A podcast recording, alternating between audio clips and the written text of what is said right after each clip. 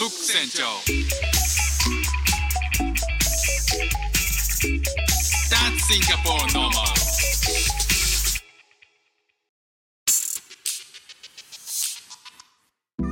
どうも副船長です。シンガポールで3歳と4歳の息子の子育てをしている主婦です。イラストに挑戦したり歌を歌ったり英語学習のことだったり海外生活で面白いと感じた日本との文化や価値観の違いそこから改めて感じた日本のすごいところなんかをお話ししております。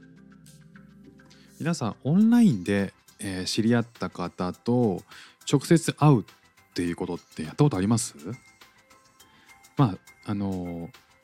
いろんなねあの SNS の媒体とか、えー交流が盛んなところとかだと、まあ、交流してねお互いのことをよく理解した上でじゃあ会ってみようかみたいな話はまあまああると思うんですけどえっと僕ね、えー今日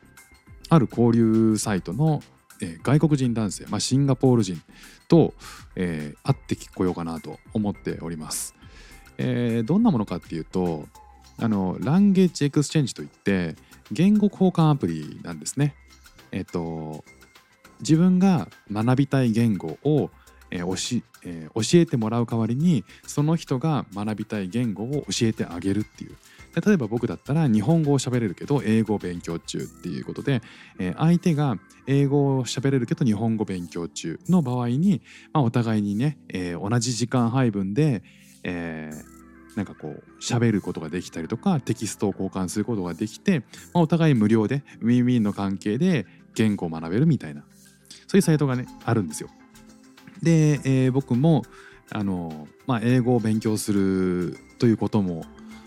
えーいうために、えーそのサイトを利用して、えーオンラインでコミュニケーションを取ってるんですけど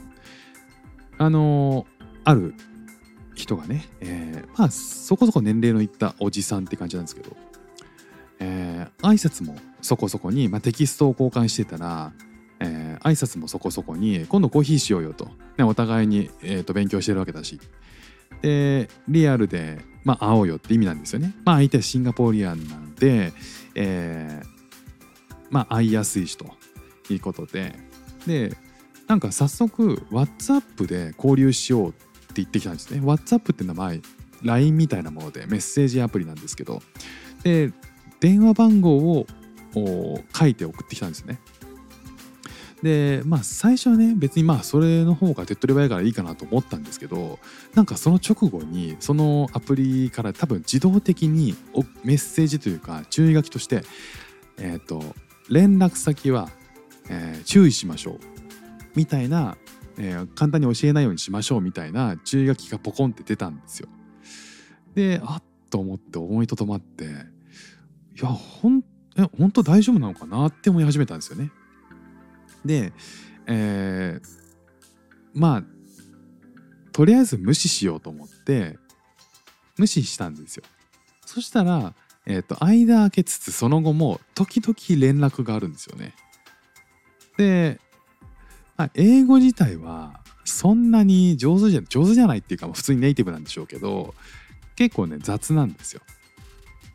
だからいや大丈夫かな怪しいなとか思い始めてと思ってたんですけどまあちょいちょい、えー、と連絡があってですね。まあがっついてるじゃあがっついてるんだけどまあうーんなんか何かこう悪いことしようっていう感じにはまあ見て取れない。まあシンプルにそういうその SNS とかそういうところでコミュニケーションをそんなに取り慣れてない人なのかな？だけど、えっとえ日本語には興味あるし日本人には興味があるみたいな感じなのかなと。いうことでまあ思ってですね。まあ念のためにいろんなこう Facebook とか LinkedIn とかね、えー調べてみたんですよ。でその人の本名で、えー顔も出てくるしえっ、となんか娘さんとかがそこそこ大きくて一緒に写真撮ったりとかしてるところを見たのでまあ本名だし本人写真出てるしそんな変な人じゃないだろうなということ まあ本当に失礼なんですけどまああのこっちもね初めて会う人で、えー通常のまああのコミュニケーションでお互いを知るっていうことをすっ飛ばしてねあの会いたいと言ってきているので、えーまあ一応調べますよねそりゃね。でまああったとしても別にこういった外国人ね僕みたいな外国人をいちいち呼び出してね、えー詐欺を働こうなんてとかあの悪いことするしようなんか考えにくいだろうとまあ単にねコーヒー一杯ね、えー1時間ぐらい話すだけなんでっていうことで、えーまあ会ってみようかなということにしました。ね、あのどんなのことやらって感じですけど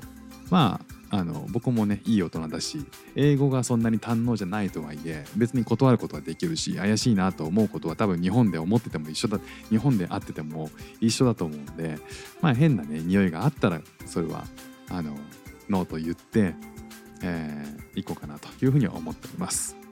ということで今日も聞いていただきましてありがとうございました。フック船長でした。じゃあまたね。